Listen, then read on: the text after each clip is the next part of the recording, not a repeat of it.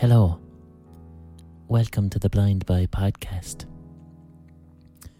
If this is your first podcast, go back to the very start, go back to the first episode, and start from there. A rusty plough, three heads hanging between wide apart legs, October playing a symphony on a slack wire paling. Maguire watches the drills flattened out, and the flints that lit a candle for him on a June altar, flameless. The drills slipped by, and the days slipped by, and he trembled his head away and ran free from the world's halter, and thought himself wiser than any man in the townland, when he laughed over pints of porter. Never where he's wanted, Maguire grunts and spits, through a clay-wattled moustache, and stares about him from the height. His dream changes like the cloud-swung wind, and he is not so sure now if his mother was right when she praised the man who made a field his bride. Watch him, watch him, that man on a hill whose spirit is a wet sack flapping about the knees of time. He lives that his little fields may stay fertile when his own body is spread in the bottom of a ditch under two coulters crossed in Christ's name. He was suspicious in his youth, as a rat near strange bread. When girls laughed, when they screamed, he knew that meant the cry of fillies in season. He could not walk the easy road to destiny. He dreamt the innocence of young brambles to hooked treachery, or the grip, the grip of irregular fields no man escapes. It could not be that back of the hills love was free. That was an excerpt from a poem written by Paddy Kavanagh, or Patrick Kavanagh, the Irish poet. And it's an excerpt from a poem called The Great Hunger, which is a beautiful poem. It's about, I don't know, it's it's kind of a critique A critique of rural life, you know, in, in the nineteen forties in Ireland. And the the Great Hunger, obviously, is, is a name for the, the the Irish famine, you know, that's what we call the Irish famine, but it's not about the famine. It's, it's about a spiritual hunger, an emotional hunger. It's about a hunger for meaning in a community where the best that can be hoped for you is, is to own a bit of land and grow a few spuds.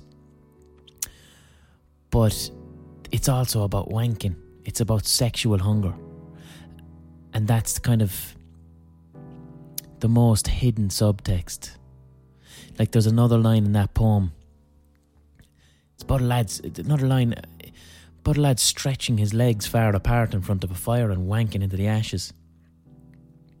But yeah, Patrick Kavanagh was investigated by the guards, the Irish police, for that poem because of its its potential themes of wanking. And I, re- I read it because, I don't know, I was just, I was reading some Kavanagh because I'm, as you know, I'm writing my second book, and now, I've taken a break from it right now because I'm doing the T V thing, but I'll be straight back in writing next month, we'll say. And prose, prose is a big thing with writing, obviously. Prose is, prose is the, the poetic use of the English language. And Kavanagh is a, is a fucking fantastic man for prose. The imagery that he can create with just a small amount of words is, is phenomenal. So I'll read Kavanagh to try and get my head back into that space. Like when you're, I, you know, in the earlier podcast, I speak loads about flow, the process of getting into a waking dream state where stories just flow from you. But then once the flow is over and you go back the next day to edit what you've written, that's when it comes time for prose. Um, prose can happen in flow, but prose as well is, um, it's more cognitive. You, you you can think about prose more. You can get prose through editing it. It mightn't necessarily flow from you. It can do. But uh, yeah, there's just some fucking beautiful lines in that poem. In, my favourite one would be the, he was suspicious in his youth as a rat near strange bread. When girls laughed, when they screamed, he knew what that meant. The cry of fillies in season, he could not walk. The easy road to destiny, he dreamt. And that's just fucking beautiful. You know, it's talking about kind of a, the Irish bachelor farmer whose only passion is land and kind of weary of women because of Catholic guilt. Do you know, viewing women as poison, a rat near strange bread. And then the beautiful, you know, when girls laughed, when they screamed, he knew that meant the cry of fillies in season. You know, it, he, when they were laughing, he knew that it meant that they were they were horny or they were flirting. And then it goes, he could not walk. And there's a pause for the next line. The easy road to destiny. And he could not walk. And then that pause. That means he's on a boner. That's what I think anyway. It means the the man who's so tied down to his land is obsessed with this land, terrified of women, either because of Catholic guilt or, you know, it says that uh, the innocence of young brambles to hooked treachery, the belief that women are treacherous, drilled into him by the priest since birth. Don't trust her. She'll get seduced by a snake and she'll eat the poison apple and we'll all go to hell. The only thing you can trust is the farm. And he's denying his own sexuality, his own desires, because of the, the complicated toxicity of Irish society in the nineteen thirties, the nineteen forties. And it's it's post-colonial too. Like, not only have you got the, the Catholic guilt around sexuality, but the land obsession, the Irish obsession with land and property, because nineteen thirties, just ten years after independence, the land was not ours, it was the British people's fucking lands, the, the, the British colonist lands. So you have this fear, this terrible Irish fear of, if you get fucking land, you keep it. You keep that bloody land, and it doesn't, ahead of any other desire, you must keep this land because it could be taken away at any moment. You know, maybe we still suffer from a bit of that with the way that property is currently being hoarded in the current uh, housing crisis. But that, yeah, that language is fucking beautiful. Absolutely fantastic. But having said that, there's a thing I often think about, like, what, who would I least like to have a Twitter account? And Patrick Kavanagh is pretty high up there. I don't think I'd like Kavanagh to have a Twitter account. His poems are fucking beautiful. But the man himself, the life he lived, he really, by all accounts, was an absolute prick.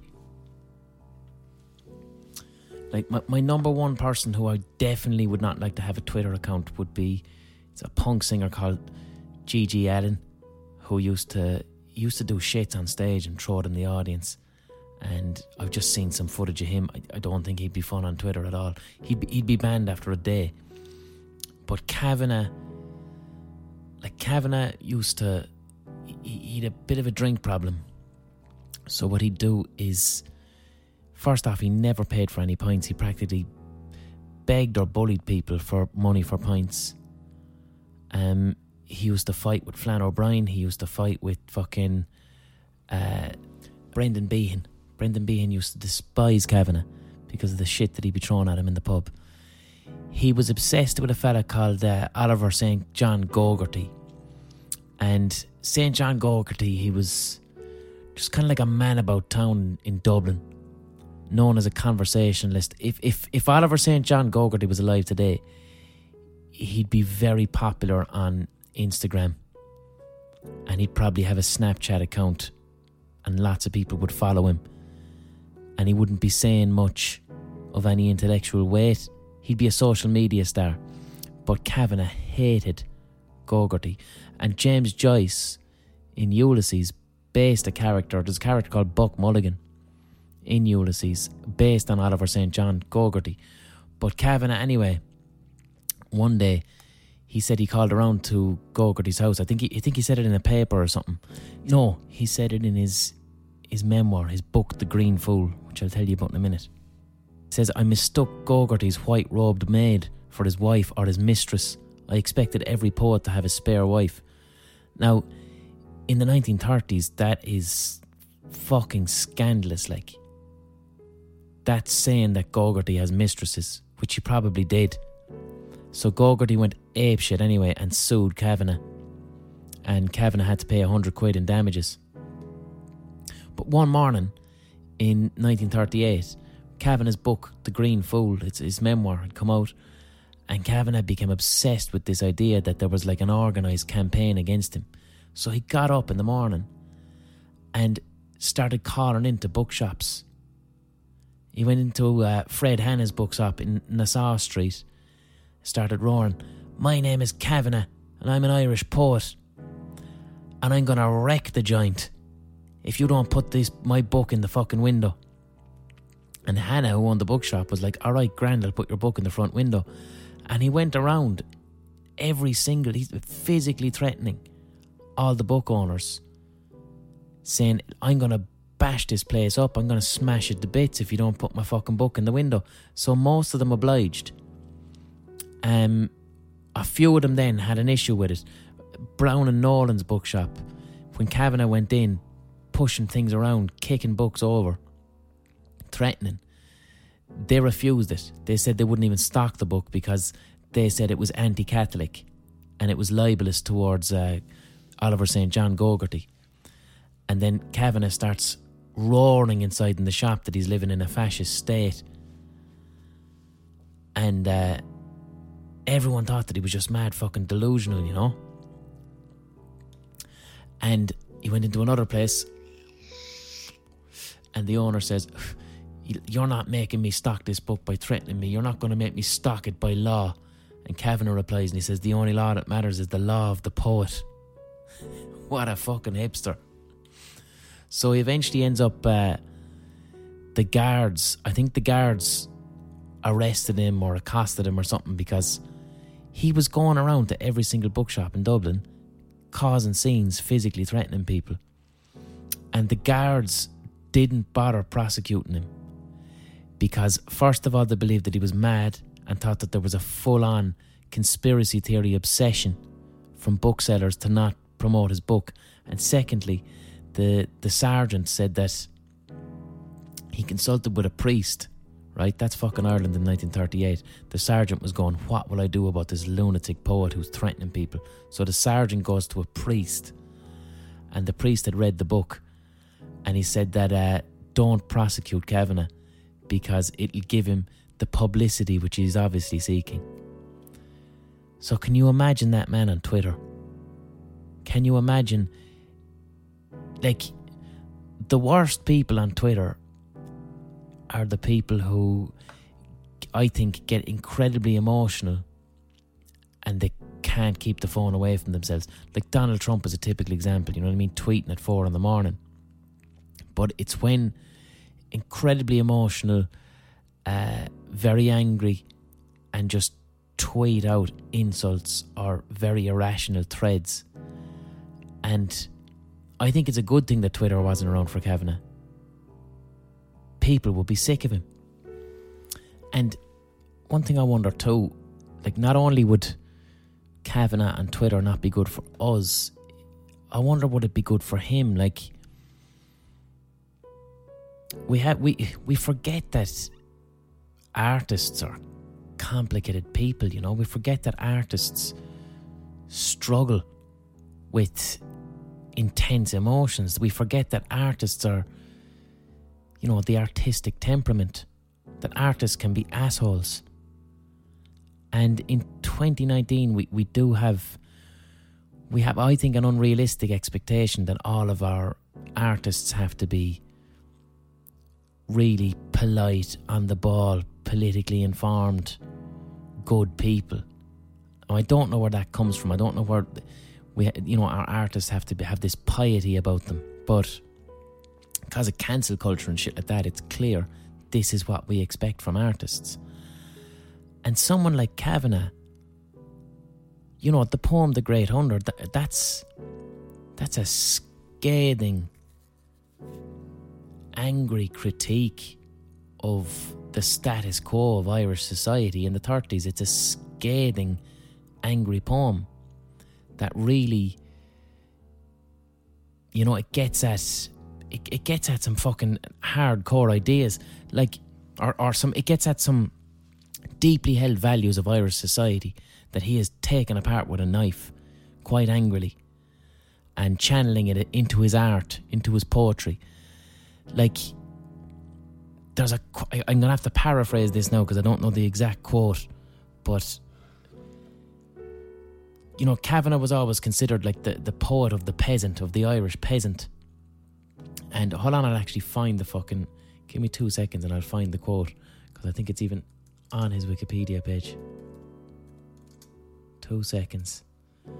So he was always considered like the, the poet of the peasant.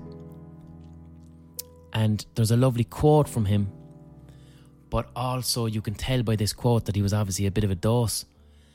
He says, although the literal idea of the peasant is of a farm labouring person, in fact, a peasant is all that mass of mankind which lives bes- below a certain level of consciousness.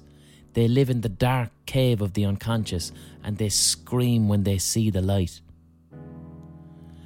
And that's that's a reference to Plato's cave. We covered that in a podcast before, you know, the, the Plato's allegory of the cave about knowledge and uh, seeing the light and not being able to accept knowledge. But that's Kavanagh basically saying that peasantry is not an economic condition. It's whether you're stupid or not, or whether you're educated or not. And to a point, he's right, but there isn't a lot of compassion in his words. There's an anger in his words, and there's an anger that permeates through all his poetry. And someone as angry as Kavanagh, if they had, ac- if he had access to Twitter, I, would he have even bothered his hope writing poems? Or would he have been the worst prick? Would Kavanagh instead, instead of getting that anger and that energy and constructively using it by himself to create art on a page, would he simply use Twitter to non-stop call people bastards all day long? You know, w- would he be able to walk away from the keyboard? Would he spend his day having really long arguments in Facebook comments underneath the journal dot I E? And he w- would he be the guy that when you come across their threads and their comments underneath the journal dot I E, you go, fuck me, this person is smart and this person is witty and this person is really tearing a new arse out of this, out of the other person that they're arguing with. But ultimately, they've just given six hours of their life away underneath a journal dot I E article or a Daily Mail article, and it's ultimately pointless. You know, just arguing with a stranger about something and hoping someone can see. And I think Twitter would have ruined Kavanagh's life. Someone that angry and that passionate, who clearly, you know, as reports say, hanging around pubs fighting with everyone, put a smartphone into that man's hand and he is not going to create. Like, if you go to the, the Grand Canal in Dublin, it's one of my favourite statues in Dublin, there's a statue of Patrick Kavanagh, and it's it's a bench, and sitting on the bench is a bronze statue of Patrick Kavanagh contemplatively looking towards the canal, because that's what he used to do. Kavanagh would spend hours sitting down, looking at swans, whatever, essentially in a meditative form of self-reflection and thinking and thinking of poems and thinking of ideas. Now imagine that statue and there's a smartphone in his hand. He's not going to be looking at the swans. He's going to be arguing with another shithead underneath the Daily Mail article, you know, that he's reading. At the end of the day, you can only get in so many fights in the pub before you have to go home, before you have to do something with your hands. There's no television, there's no radio. So he was able to channel his incredible ability into the creation of poetry and art. I'd say there's many Patrick Kavanaghs walking around the place today who simply don't create. Just angry people online, very angry people who are brilliant at Twitter. They're brilliant at, at being mean to people on Twitter or being trolls, and they're brilliant at taking people, ripping people to shreds in comment sections. But it's ultimately, it, it's farting into the universe, you know, it's it's not constructing that towards um, something aesthetic, something with aesthetic beauty. Anyway, enough about Patrick Kavanagh, because it is time for the Ocarina pause, where a digital advert may be inserted by Acast. So I'm going to play my Spanish clay whistle for you. I'll do a merry tune.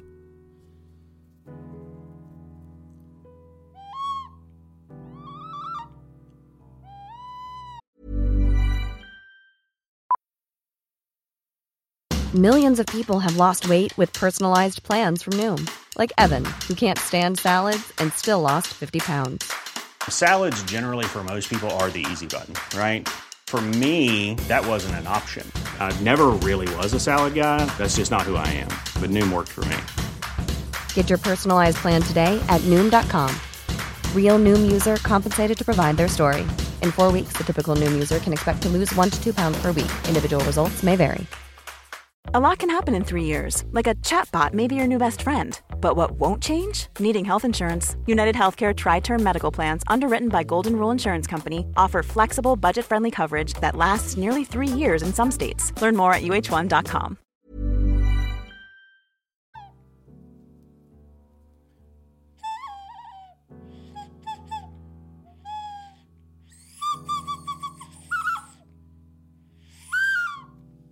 Oh, yeah. That was the Ocarina pause. I hope you heard an advert for some shit. Um. Also, if you would like to, if you would like to support this podcast, please sign up to the Patreon account, patreon.com forward slash the Blind Boy Podcast. This podcast is supported by you, the listener, and for the price of a cup of coffee or a pint once a month, Um, you can become a patron of this podcast, and you don't really receive anything extra for it. It's just, you know, if you want to support it, you can. Um, if you can't afford to support it, that's fine. It's a model based on soundness. So if patronage is something that would interest you, please do. Patreon.com forward slash the Blind Boy Podcast. It makes a huge difference to my life. Um, also, you can subscribe to this podcast on iTunes or Acast or whatever, and rate it and leave a little review. You tremendous boys and girls. Okay, this week's podcast isn't, it's not really about uh, Patrick Kavanagh as such. It was a little bit about Patrick Kavanagh, but I want to speak about something else a little bit, because this week Uh, we had Martin Luther King Day the other day. It was Martin Luther King Day. So I want to do something around that, please. Some hot takey stuff. So, like, I don't think Martin Luther King needs an introduction. He was the African American uh, civil rights leader who was assassinated, and a very important person, not just for not just as a symbol for African Americans, but I think for people worldwide. I mean, um, I previously had on this podcast the civil rights activist Bernadette Devlin Mikhailovsky on this podcast, and she spoke about how the marches for civil rights and the fight for civil rights in the north of Ireland in the sixties were, you know, directly inspired by what Martin Luther King was doing and other people like him. And one theme that I'm continually interested in is the intersection of struggles between, we'll say, African Americans and then also the historical Irish struggle. In the episode with Spike Lee, myself and Spike spoke about, you know, going back to the eighteen forties, eighteen fifties, how Daniel O'Connell, you know, the Irish liberator, the Irish emancipator for Catholics, how Daniel O'Connell and Frederick Douglass, who was uh, an African American emancipator, he led the movement for the abolition of slavery in the United States. But we spoke about how Daniel O'Connell and Frederick Douglass became great friends, and how O'Connell took Douglass to Ireland on a tour, on a speaking tour. Specifically, what Frederick Douglass and Daniel O'Connell had hoped for was that during the Irish famine, you know, just after the penal laws, the Irish, an incredibly oppressed people with uh, very few rights, were escaping to the United States. And what uh, Frederick Douglass had hoped for is that he could convince the Irish people in Ireland that when they arrived in uh, New York, that they would support the movement for freeing slaves and ending slavery, and to become one and join up with uh, African Americans, which that didn't work out too well, unfortunately. It ended in the rather brutal New York draft riots, where during the Civil War, the Irish people were, Irish Americans we'll say, were being drafted to fight in the Civil War, which they saw as a war that was to only existed to free slaves. So they brutally took their anger out on African Americans in New York by lynching and hanging them. And, you know, there's a very brutal and complicated history in America between African Americans and Irish Americans, and Irish Americans were not considered in the eighteen forties and beforehand, you know, from the sixteen hundreds to the seventeen hundreds. Irish people were not considered white in America at all. Um, the Irish earned their whiteness through acts of brutality towards African Americans. Um, often that's just how it works. It's if you want to gain approval of the ruling class, which would have been British Americans essentially, and you perform acts of brutality against the group that's underneath you to earn approval, like a good dog, like an attack dog, you know. Um, but what I want to talk about is that the people that would have influenced Martin Luther King, okay, the African American leaders and thinkers who Doctor King would have been inspired by. Spec- specifically, I want to talk about a lad called Cyril Briggs, Cla- uh, Claude McKay, and a bit about Marcus Garvey.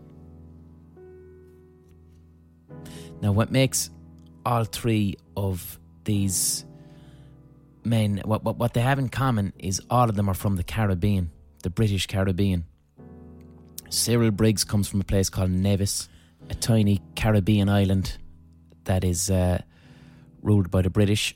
And Marcus Garvey and Claude McKay both come from Jamaica. Again, Caribbean islands, both run by the British.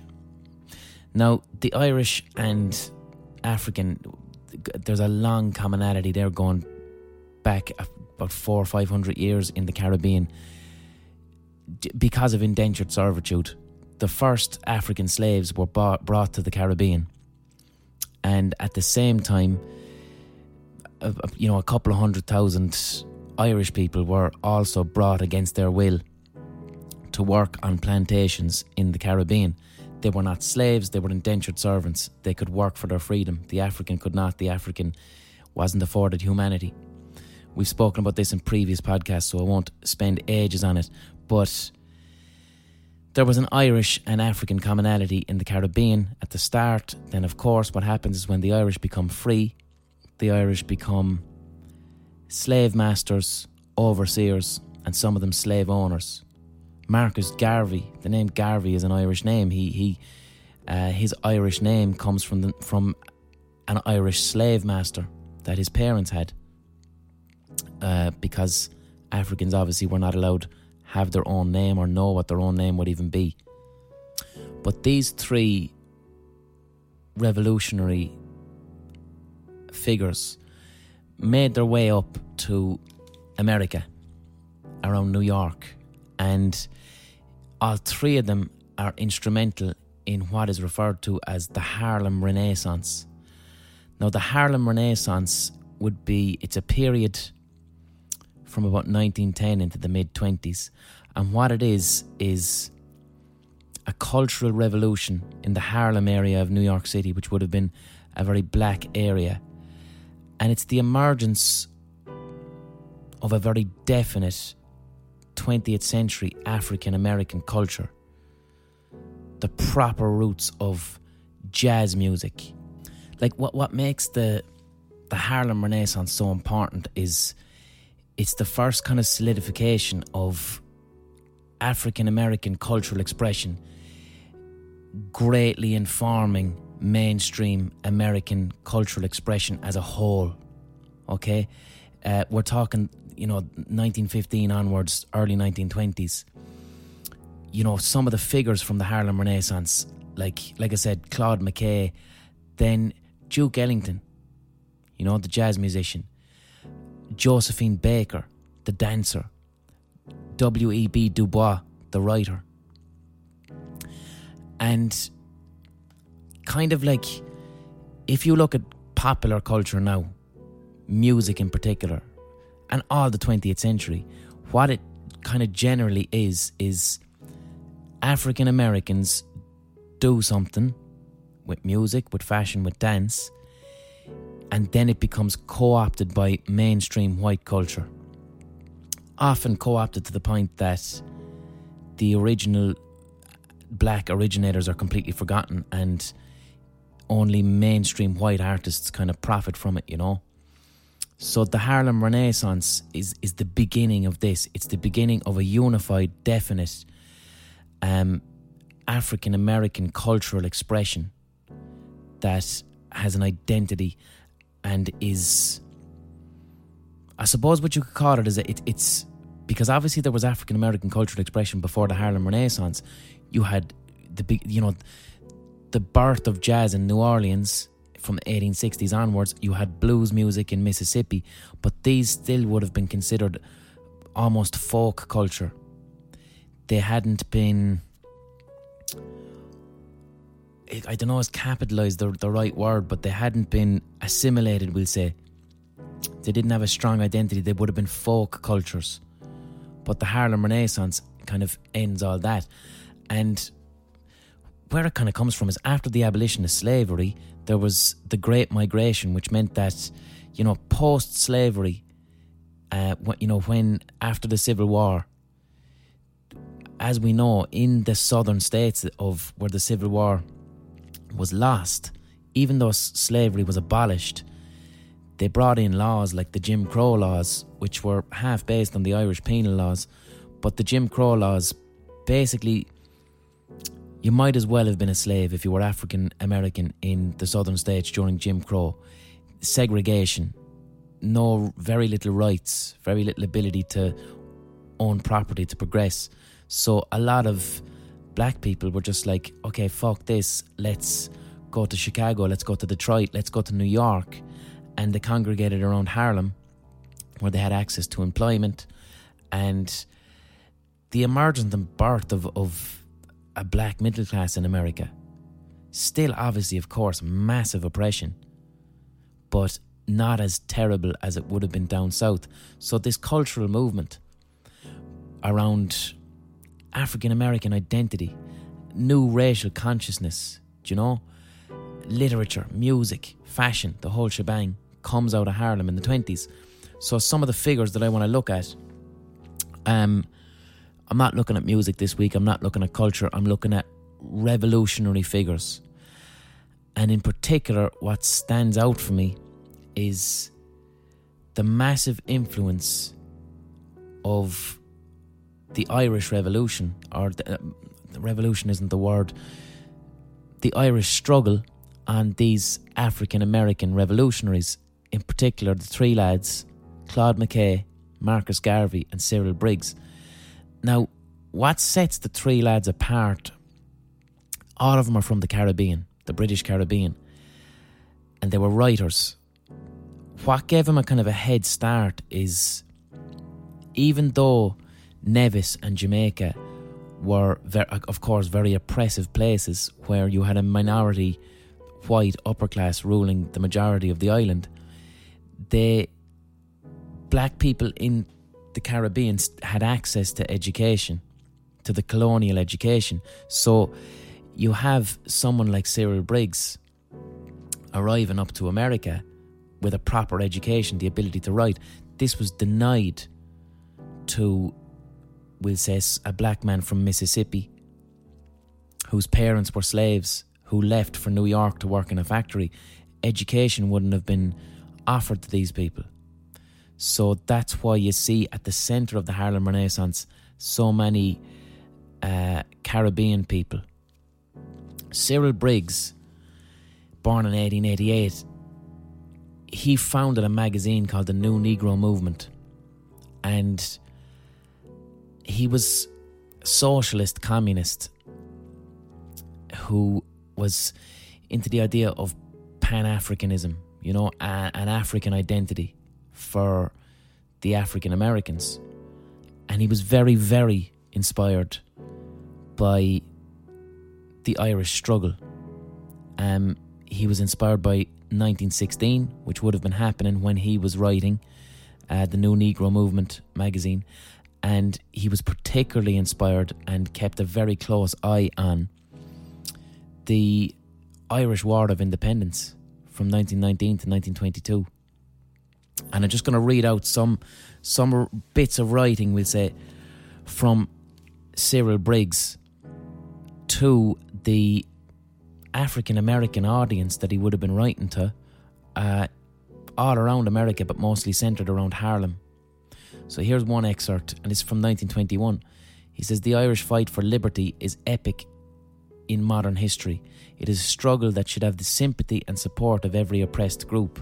The Negro in particular should be interested in the Irish struggle. For while it is patent that Ireland can never escape from the overshadowing empire so long as England is able to maintain her grip on the riches of Africa and India, it is clear that those suffering together under the heel of British imperialism must coordinate their efforts if they hope to be free." So Cyril Briggs viewed the Irish as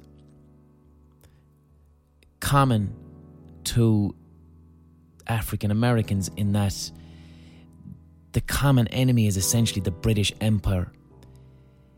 Briggs's whole thing was, at its root, essentially a Marxist reading of things.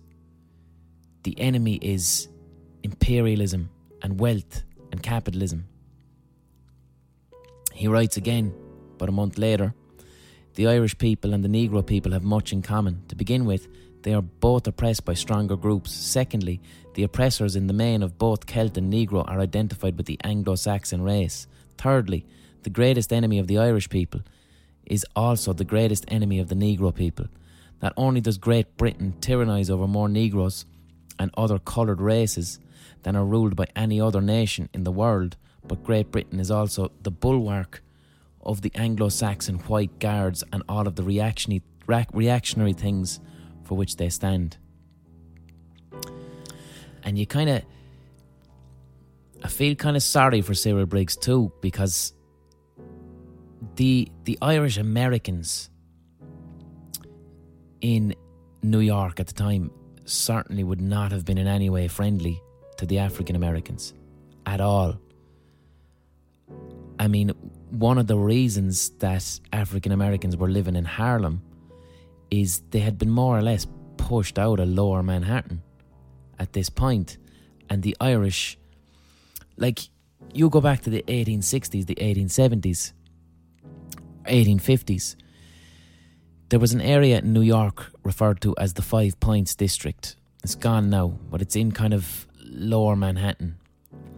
And the Five Points was, it's considered one of the worst slums that the world has ever seen. It was originally kind of middle class housing, but it was built on a very shitty marsh above a pond, so the building started to sink. So it was this really stinky, smelly, shitty marsh that no one would, of any decency, would live in.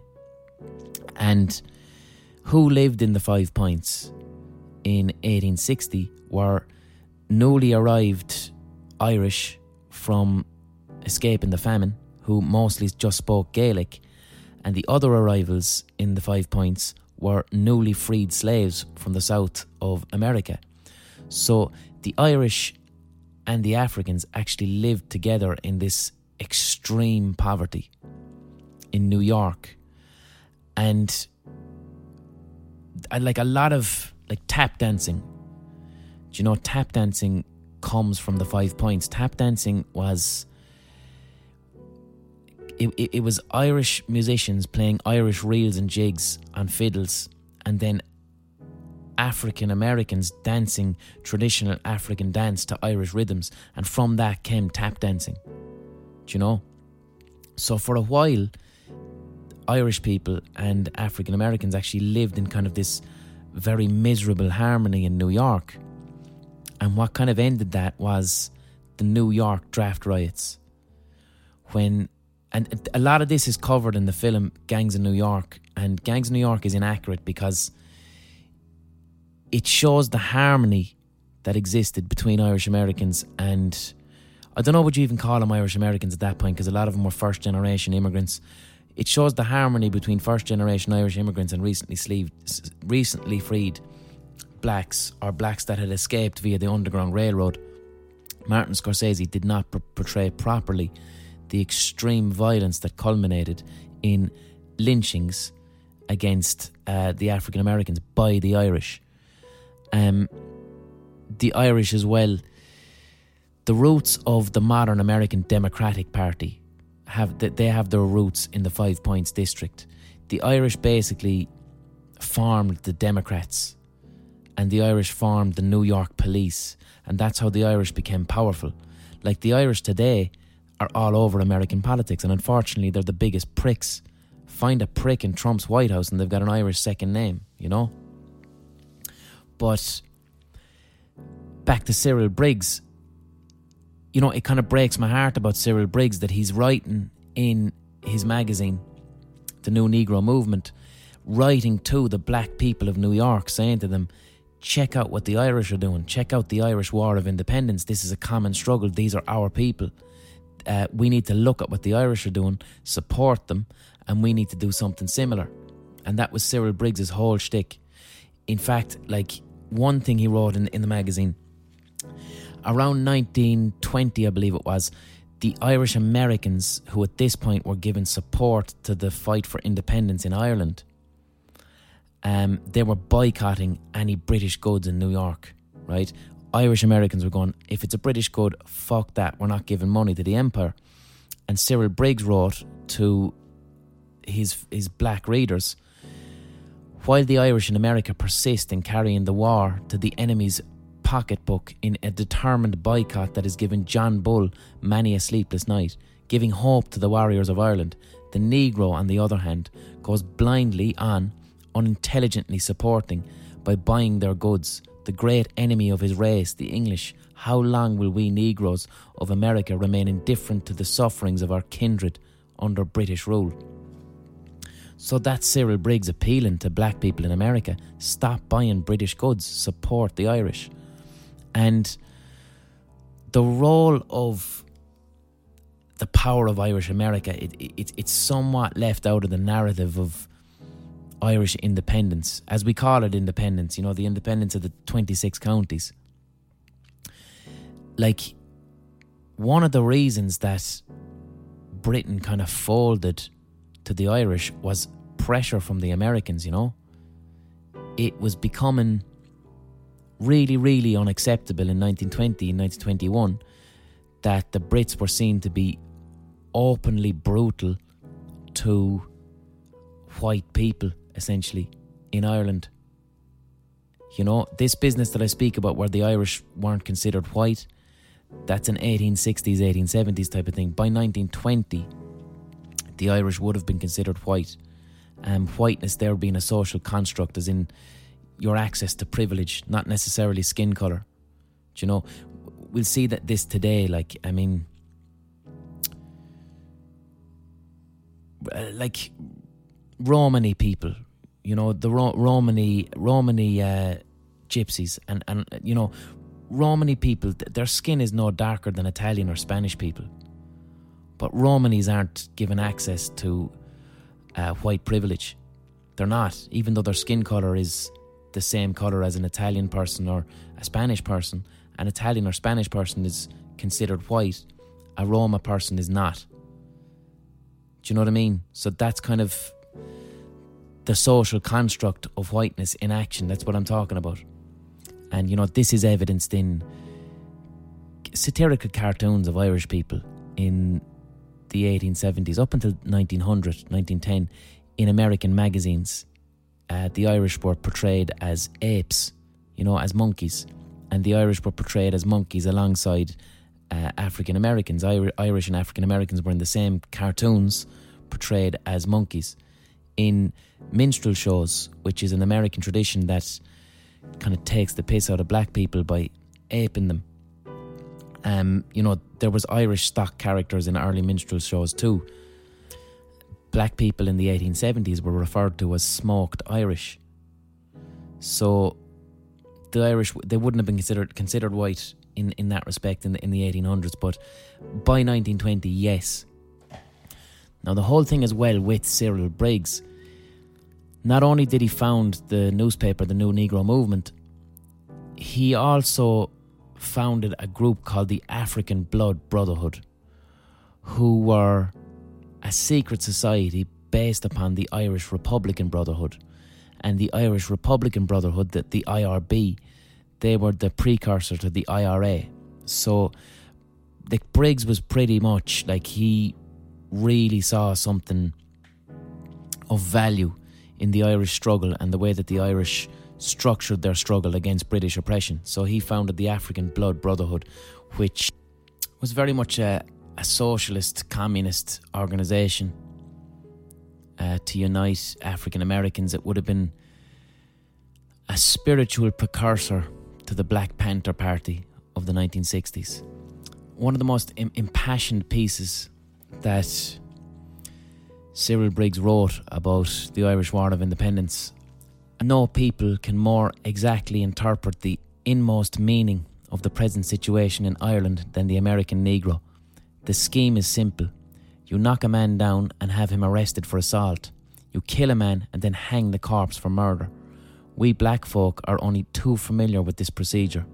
In any given city, a mob attacks us, unsuspecting, and kills innocent and harmless black working men in cold blood. Now what Briggs was referring to there, and what it, what had angered him so greatly, and what, what he was trying to direct the attention of the African American community towards, that was written in early nineteen twenty-one. What Cyril Briggs is referring to is Bloody Sunday in Dublin, in the first Bloody Sunday on the twenty-first of November nineteen twenty. Um, if British listeners are listening to this, like this, this is something you weren't taught in school. So on the twenty-first of November nineteen twenty, the there was a a Gaelic football match, which is, you know, our national sport. It's it's our expression of culture. It's Irish culture. Um, the All Ireland final was on in Croke Park in Dublin. Five thousand people attended. British soldiers Uh, walked onto the pitch with five thousand people, unarmed civilians, men, women, children, and they opened fire with no provocation, a full-on attack, opened fire on five thousand civilians. seventy people were shot, sixteen people killed. Uh, these were a mixture of British soldiers and Royal Irish Constabulary, who were as good as British soldiers, you know, they were British police. And it was a response to, earlier on in that morning, Michael Collins had organised to have the British spies, like M I five type lads, were assassinated in Dublin. So th- th- this was the policy in Ireland in nineteen twenty-one. Um, Winston Churchill had created a force known as the Black and Tans, and the specific purpose of the Black and Tans was to murder and terrorise civilians, specifically Irish civilians, okay, to kill members of the public who are unarmed and to do this as a form of counter-insurgency. It was a way... In nineteen eighteen, like, Sinn Féin had won the general election by a, a landslide, and the the Irish people, for the first time, because nineteen sixteen had been a few years previously, the Irish people now wanted, quite popularly, without question, independence from Britain. And the I R A were the military force that were the the violent arm of this struggle. So Winston Churchill was like, just shoot the people, just, just shoot the civilians, murder civilians, burn them out of their homes, terrorise them, and this will make them not support Irish independence. So, British soldiers, lads, five thousand unarmed civilians, seventy, seventy of them shot. This is, to put this into a modern context, this is the Ariana Grande Manchester bombing. That's what this is. It's people going to an event to be entertained, um, trying to, you know, enjoy their culture, murdered, massacred for no reason by forces of the crown and sanctioned by the great Winston Churchill. So this is what Cyril Briggs was writing about. This is what angered him. Um, what was the response to these people being murdered by the British soldiers? Well, the response was... Seven days later in West Cork, in uh, an event known as the Kilmichael ambush, you know, after those seventy unarmed people were shot, uh, my grandfather, two of his brothers, and about twenty of their friends, under the leadership of Tom Barry, shot seventeen British officers, shot them dead, seventeen Black and Tans. Um, that was the response to Bloody Sunday, and the monument that fucking that is there today is like, on this road died seventeen terrorist officers of the British forces. And I'm not saying that with fucking pride, do you know, because war is disgusting and death is disgusting, but I do have a, a just anger. You know, in West Cork at the time, you know, the the police had been told if any man has his hands in his pockets that he's to be shot dead.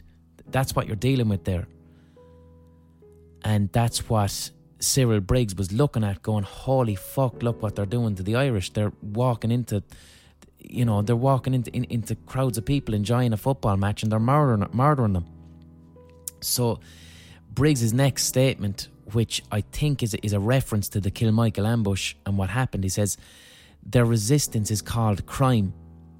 Under ordinary conditions, it would be crime, but in retaliation, not only the guilty, in quotes, but the innocent are murdered and robbed, and public property is burned.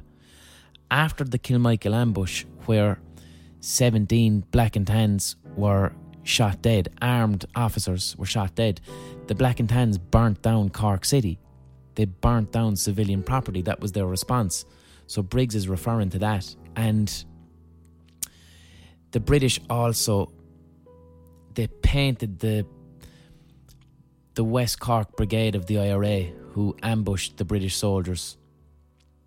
They painted them as criminals, and they created lies that they had chopped up the bodies with hatchets and all this stuff that never happened. So that would, that's what Briggs is referring to when he's trying to get to raise the consciousness of African Americans in New York, and also get them support the Irish people in their struggle. That is your struggle too. But at the end of the article, referring to Bloody Sunday and referring to the Kilmichael ambush and the burning of Cork City, he also says, and this is the heartbreaker, in the United States, Irish influence not only stood behind the mob in Cincinnati, Philadelphia and New York, but it still stands in the American Federation of Labour to keep out Negro working men. All this contains no word of argument against the ultimate freedom of Ireland, which God speedily grant, but it does make us remember how in this world it is the oppressed who have been continually been used to cow and kill the oppressed in the interest of the universal oppressor. And that's the heartbreaker. You know, there's Cyril Briggs trying to rally support for the Irish, but fully aware of the brutality and the racism and the lynching that the Irish Americans are doing towards his own people in his own city, in New York. And yet he still supports Irish freedom, because Briggs takes the socialist Marxist position that the way that capitalism works, it pits the poor against each other perfectly. That the best way for systems of power to operate is if that the oppressed groups continually fight each other as a distraction in the interest of the oppressor. And that's what Briggs is looking at. And, you know, in Frederick Douglass's biography, and that was written in eighteen fifty nearly, you know, Frederick Douglass talks in his biography, and the one thing that used to baffle Frederick Douglass, Frederick Douglass who grew up a slave on plantations, Frederick Douglass used to watch as slaves from one plantation would fight slaves from another plantation over whose master was better. Do you know? If if one slave said to the other, "Your master's not as rich as my master," they would fight. Utterly ridiculous, but that is the how these systems of power work. To a lesser extent, if you look at even, you know, in Ireland, like if you look at the classes of British soldier that were occupying.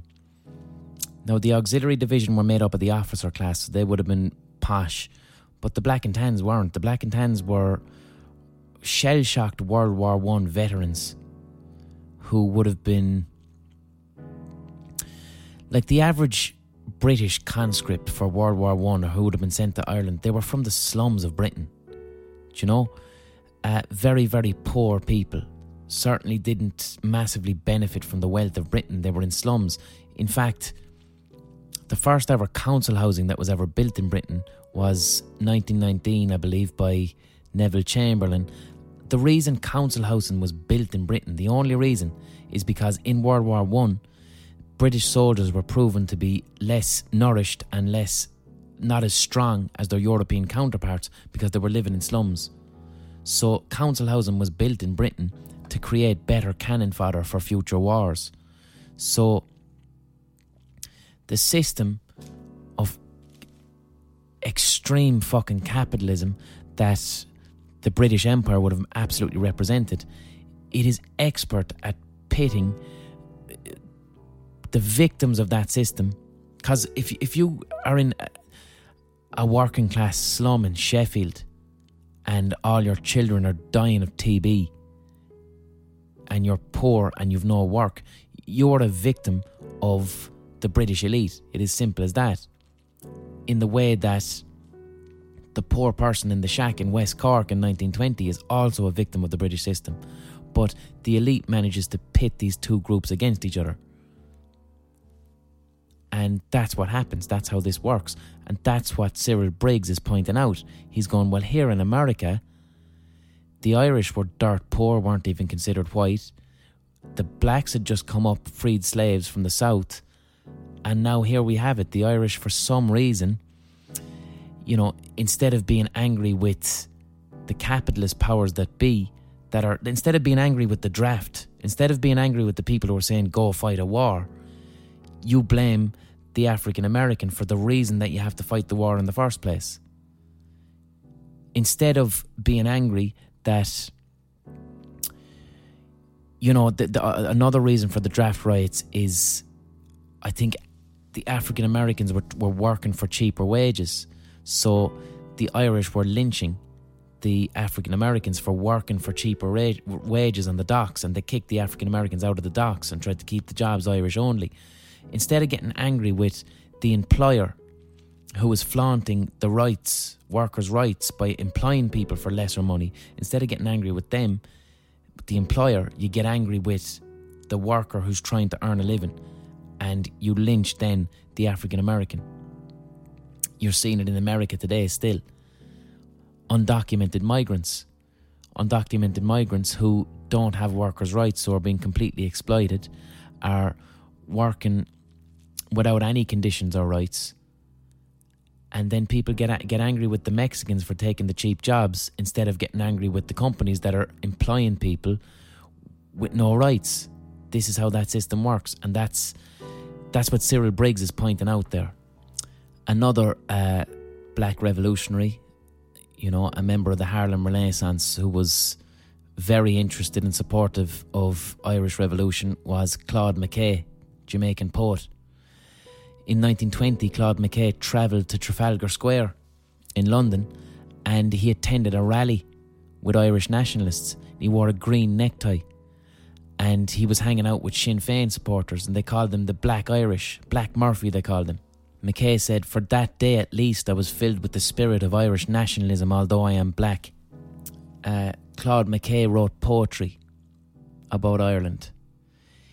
He had a bit of a run-in with Erskine Childers, um, because Childers, who, you know, he, he uh, Claude McKay referred to Erskine Childers as the so-called rebel, because Childers suggested that Ireland was deserving of a system that was suitable for white people. So McKay took uh, exception with this, going, well, you know, what the fuck do you expect from, you know, what's a country suitable for non-white people, Erskine, you prick. McKay, who was, you know, an essential figure of the Harlem Renaissance, and an essential figure of, like I said, the Harlem Renaissance, this, an artistic movement based upon a unified cultural identity. McKay was explicitly interested in the Irish Literary Revival, you know, which was late nineteenth century. The Irish were a people who, you know, eight hundred years of fucking colonisation, or seven hundred at that point, our language, our culture, everything erased, taken from us, and the Irish Literary Revival, which went hand in hand with Irish nationalism, was an artistic movement which for the first time said, hold on a second, we're not just British subjects, we're not just peasants, we're Irish people, we have a history, we have a culture, we have our own language, we have all these things. Let these things inspire a birth, an explosion of creativity, music, sport, writing, that is a unified cultural expression, and we're going to do this so that we can have an idea of who we are, what we want, and what we want to fight for. And that's what, to an extent, the Harlem Renaissance was. The Harlem Renaissance has parallels with the Irish Literary Revival, and there you have it. Claude McKay was very much into the Irish Literary Revival. So in, in nineteen twenty-one, um, Claude McKay returns from London, you know, having hung out with the Irish nationalists, having shown his support for Sinn Féin, having shown his, his interest in that movement. First thing he does when he gets back to New York, he joins the African Blood Brotherhood, Cyril Briggs' organisation, which is modelled on the Irish Republican Brotherhood. Another figure of the Irish, or of the Harlem Renaissance, who was passionate about Irish issues but at the same time very cautious, much more cautious than uh, Cyril Briggs and Claude McKay, was W E B Du Bois, the writer, one of the greatest African American writers that ever lived. Uh, Du Bois said in nineteen nineteen, "I must say frankly that there are some sinister anti-Negro influence in the American church, largely among Irishmen who oppose the just, just treatment of Negroes." So Du Bois wasn't a huge fan of the two boys with their obsession. And another figure then, very, very important figure, Marcus Garvey, a Jamaican. Um, Marcus Garvey was a political leader, journalist. Like Marcus Garvey would have been, like directly, would have been a hero of Martin Luther King, a hero of Malcolm X. Uh, Gar- what Mar- Marcus Garvey did for African American identity and, and Pan-Africanism, black nationalism, like Marcus Garvey's ideas, they would have gone on to inform Nation of Islam, uh, Rastafari, movement, the Rastafarians, and then as well in the nineteen sixties, the Black Power movement. You know, that's how important Marcus Garvey was. And Marcus Garvey, again, he was over in London. This was earlier, about nineteen fourteen, nineteen fifteen. Garvey was obsessed with the nineteen sixteen Rising.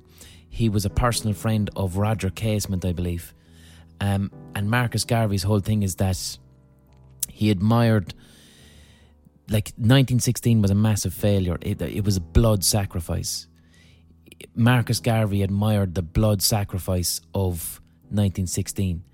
Like, he said straight up, "The time has come for the Negro race to offer up its martyrs upon the altar of liberty, even as the Irish has given a long list from Robert Emmet to Roger Casement."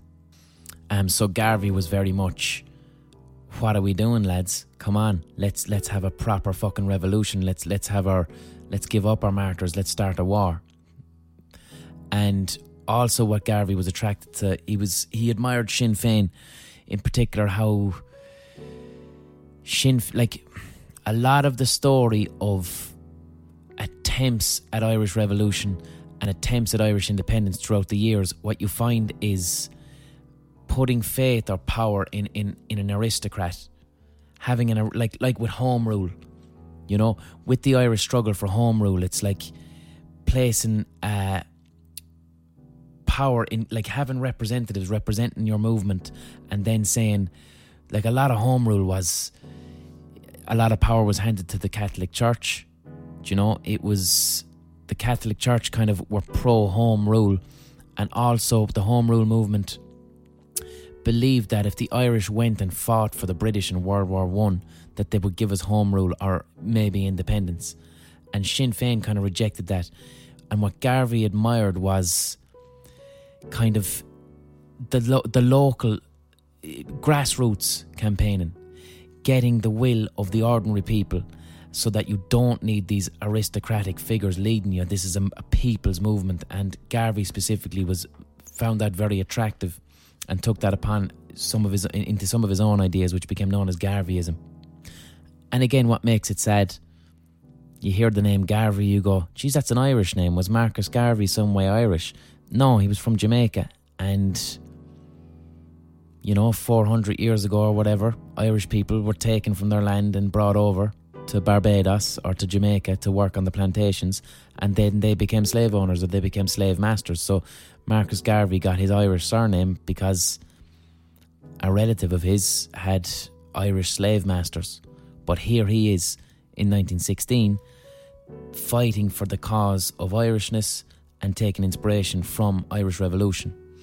Like in, in nineteen nineteen, he named the, the headquarters of uh, his headquarters of his movement in Harlem. He named it Liberty Hall, and this was after the, the, the destroyed headquarters of the Irish Transport and General Workers Union, the Irish Citizen Army. So he he called buildings Liberty Hall after James Connolly's fucking uh, where the Irish Citizen Army were set up in nineteen sixteen. This is how much Garvey took inspiration and cared about the Irish movement.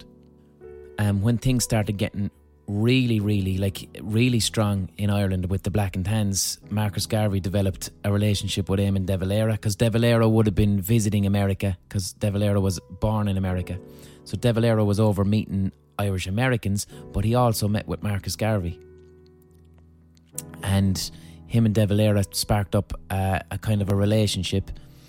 What Marcus Garvey did, and this is kind of an em- embarrassing uh, outpouring of compassion, do you know, a heartbreaking thing, uh, like Cyril Briggs. So Marcus Garvey is looking at the Irish War of Independence, you know, the, the whole-scale massacre and murder of Irish citizens. In uh, nineteen twenty, the Irish-American dock workers are refusing to service any British ship, any British ships. They have a boycott of British ships. And Marcus Garvey heads down to the docks and he tries to rally all the black longshoremen who are working at the docks to get them to join with the Irish-Americans to boycott British ships. And these same African-American workers on the docks are going, "Marcus, do you know what they did to us fucking fifty years ago? we can't access fair labour. The Irish control the fucking docks. They won't let us have jobs. We're on the lowest rung of the ladder and you want us to support what, what they're supporting? And Marcus Garvey says, yes, yes, do. It's a common struggle. And Garvey's support for people like Eamon de Valera actually ended up putting Garvey in trouble. Garvey was not necessarily being watched. And when he started hanging around with Eamon de Valera, when de Valera was in New York, the earliest incarnation of the F B I then started looking at Marcus Garvey. So he put himself at risk for the freedom of the Irish. He said to de Valera, we, the representatives of four hundred million Negroes of the world, send greetings and pray that you and your fellow countrymen will receive from the hands of the British your merited freedom. And then he sent a message to the uh, King George the Fifth of Britain. On principle, nothing would please the four hundred million Negro people of the world more, except the freedom of Africa, than granting the freedom to the four and a half million people of Ireland. So that's how hardcore Garvey was about the situation. And I'll wrap up the podcast now because there's so much. I mean, you, you can go on, like the founding member of the Black Panthers, Huey P. Newton. And this is one thing, one thing that used to bamboozle me throughout the years. I had a C D from the band Rage Against the Machine when I was a teenager. Now, this was before Google or the internet. And the C D is, it was an album called Evil Empire. And Rage Against the Machine are, Zach de la Rocca is, I think he's half Mexican, half black. You know, all his, he's very communist, socialist, fight the power type of lyrics. So when you open up the C D of Evil Empire, there was a photograph of loads of different books, right? And there were books that Zach de la Rocca, the lead singer of, of uh, fucking Rage Against the Machine, was reading. And in there you had Che Guevara's book, you had a, a books by Marcus Garvey, a load of black nationalist books. You had the Communist Manifesto. You had, uh, I think, the Anarchist Cookbook was in there. You had all these kind of liberational books about freedom and about taking down capitalism and taking down power. Most of them, uh, you know, the uh, Huey P. Newton was in there, who founded the Black Panthers. Most of these books were black leaders and their fight, we'll say, against systems of power. And in all these books, I was going, okay, Che Guevara, all right, Huey P. Newton, okay, that makes sense, that makes sense. And in the middle of it all is James Joyce, Portrait of the Artist as a Young Man. And that used to drive me nuts. I was going, why is James Joyce, why is a Portrait of the Artist as a Young Man, a book that's a novel, a novel, why is a novel that isn't a manual for revolution, that doesn't necessarily contain explicit revolutionary ideas, why is this book amongst all these other books about black liberation and revolution? And for years and years and years, I didn't know why. And then eventually I found out. Huey P. Newton, who founded the Black Panthers, in his, it's either in his biography or an interview he did, Huey P. Newton states that the book that radicalised him was Portrait of the Artist as a Young Man by James Joyce. Because when Huey P. Newton was a young fella, he used to go to the library and just read and read and read. And I, I couldn't, I was like, what? How could a Portrait of the Artist as a Young Man, which is not necessarily a revolutionary book at all, how did that inspire him? And what Huey P. Newton said was, now I'm paraphrasing now, in that book, Joyce directs a lot of his anger against the structural power of the Catholic Church. And in the book, Joyce, through the narrative, kind of shows that how the Church, the Catholic Church, colonizes not only your language, you know, your not only your personal freedom, what you can and can't do through censorship, but it also colonizes how you think. And Huey P. Newton said that Joyce's deconstruction of the full power over your mind and body of by Catholicism reminded him of what was being done to black Americans through the system of white capitalism. And that's why fucking James Joyce's book is in the middle of a Rage Against the Machine album, because Irish ideas went on to inspire Huey P. Newton too. Huey P. Newton would have also been hugely inspired by Marcus Garvey and Claude McKay, you know. And I suppose the reason the reason I'm doing this podcast, and the reason there's a continual thread in my podcasts with tying up African American history and Irishness, is I just I've always had an affinity towards African American music, and I feel that the the you know, I'm not African American. I've only been to America twice. I have no context for the struggle of black people. I haven't a fucking clue. But I do think that because I'm Irish, I do I understand colonialism, I understand post-colonialism, even though I didn't grow up in a colonised twenties, like the twenty-six counties of Ireland are not colonised. The north of Ireland still is. I didn't grow up under colonisation, but I still grow up with the the effects of colonisation. How I speak, I speak in Hiberno English, you know. Um, the way that we speak as Irish people, it, it's it's not perfect English as the English people would like it to be spoken. It's a queer way of speaking the English language that found its way through, you know, Irish grammar and years and years of having our speech conditioned. And even songs like, I've said this loads before, Irish rebel songs. Come out, you black and tans, come out and fight me like a man. Tell your wives how you won medals down in Flanders. You know, that song, that's Fuck the Police by N W A. Come out, you black and tans, come out and fight me like a man. That is gangster rap. That is straight gangster rap, written, I don't know when it was written, but like we know, the most famously we know it by the Wolf Tones, Come Out You Black and Tans. But that is Fuck the Police. It's the Black and Tans. To Irish people, the Black and Tans were the S S.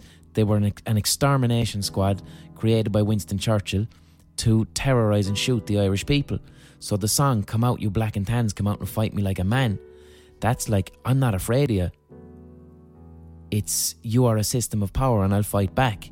So when I, I would have grown up listening to that as a kid in my house, uh, as a child, because my dad would have been listening to the Wolf Tones. So then when I hear Public Enemy, Fight the Power, or I hear N W A, Fuck the Police, when I'm a young teenager, it's not strange to me. It makes sense. It's the same message, but it's in a different, a different form of expression. So I immediately I, I, I gravitate towards it. I go, oh, I've heard this before. And as well with Come Out You Black and Tans, the intersectional message in it, you know, it, it's not just about the Irish struggle. That the, the other lyrics in that song, come out you black and tans, come out and fight me like a man, show your wife how you won medals down in Flanders. That's saying to the black and tan, you know, tell us about you, you were in World War One in Flanders, how did you win those medals? Tell him how the I R A made you run like hell away from the green and lovely lanes of Kilishandra. And then the lyrics go, come tell us how you slew them poor Arabs two by two. Like the Zulus, they had spears and bows and arrows. How you bravely faced each one with your sixteen-pounder gun, and you frightened them poor natives to the marrow. That there is the intersectionality of Claude McKay, Marcus Garvey and Cyril Briggs. It's the common struggle. That lyric deals with what the Black and Tans are, you know, the British would have been doing in what was Mesopotamia, you know, Iraq at the time, the Arabs, Lawrence of Arabia, how the British carved up that area with the Sykes-Picot Agreement with the French to carve up, you know, tribal areas in the interest of British and French Isle in nineteen sixteen. Or how they, how you bravely faced each one with your with your sixteen-pounder gun. The Zulus, you know, these African tribes who only had bones and bows and arrows, but the British who had invented the machine gun. And you have to remember, with the machine the machine gun before World War One, there was a policy that a machine gun was was too brutal for war, and was not to be used on a white man. And the British eradicated thousands of Africans on the African continent who were trying to fight for their freedom, didn't have technology, had arrows and spears, and they mowed them all down with the sixteen-pounder gun, with machine guns. And that's what that song deals with, the brutality of colonialism. And to this day, you'll still hear the British complain about the Germans, because the Germans were the first to use the... You know, they had agreed at the start of World War One that no one was going to use machine guns, and then the Germans did it. Oh, and how, how nasty are they? You often find that with some of my British friends, when I asked them what, what were they actually taught in school about colonialism, they say that a lot of what they were taught was how the French and Germans were worse, and how the Dutch were worse, and how the British British were the ones who stopped slavery. But anyway, yeah, this this podcast, uh, that'll get me a lot of sponsors. This one will get me a lot of sponsors, I'm sure. I talked for eighty minutes. I hope you enjoyed that. I enjoyed that. I like an old occasional historical podcast. Um, I told you this week I was going to talk about dogs, because last week's podcast was about Japanese music. I'll do a dog podcast at some stage. I just have, I need to find a, a good enough hot take. So, yeah, this was, this podcast was, I did it because of Martin Luther King Day. And these people were the influence on Martin Luther King. They're people he would have looked towards. And I just think it's interesting for me as an Irish person to see how their ideas are influenced and tie in with Irish culture. That's something that interests me, and I hope you found it interesting too. God bless, have crack, enjoy yourselves. Um, if you were a British person listening to this, I've nothing against you. I'm not angry with you.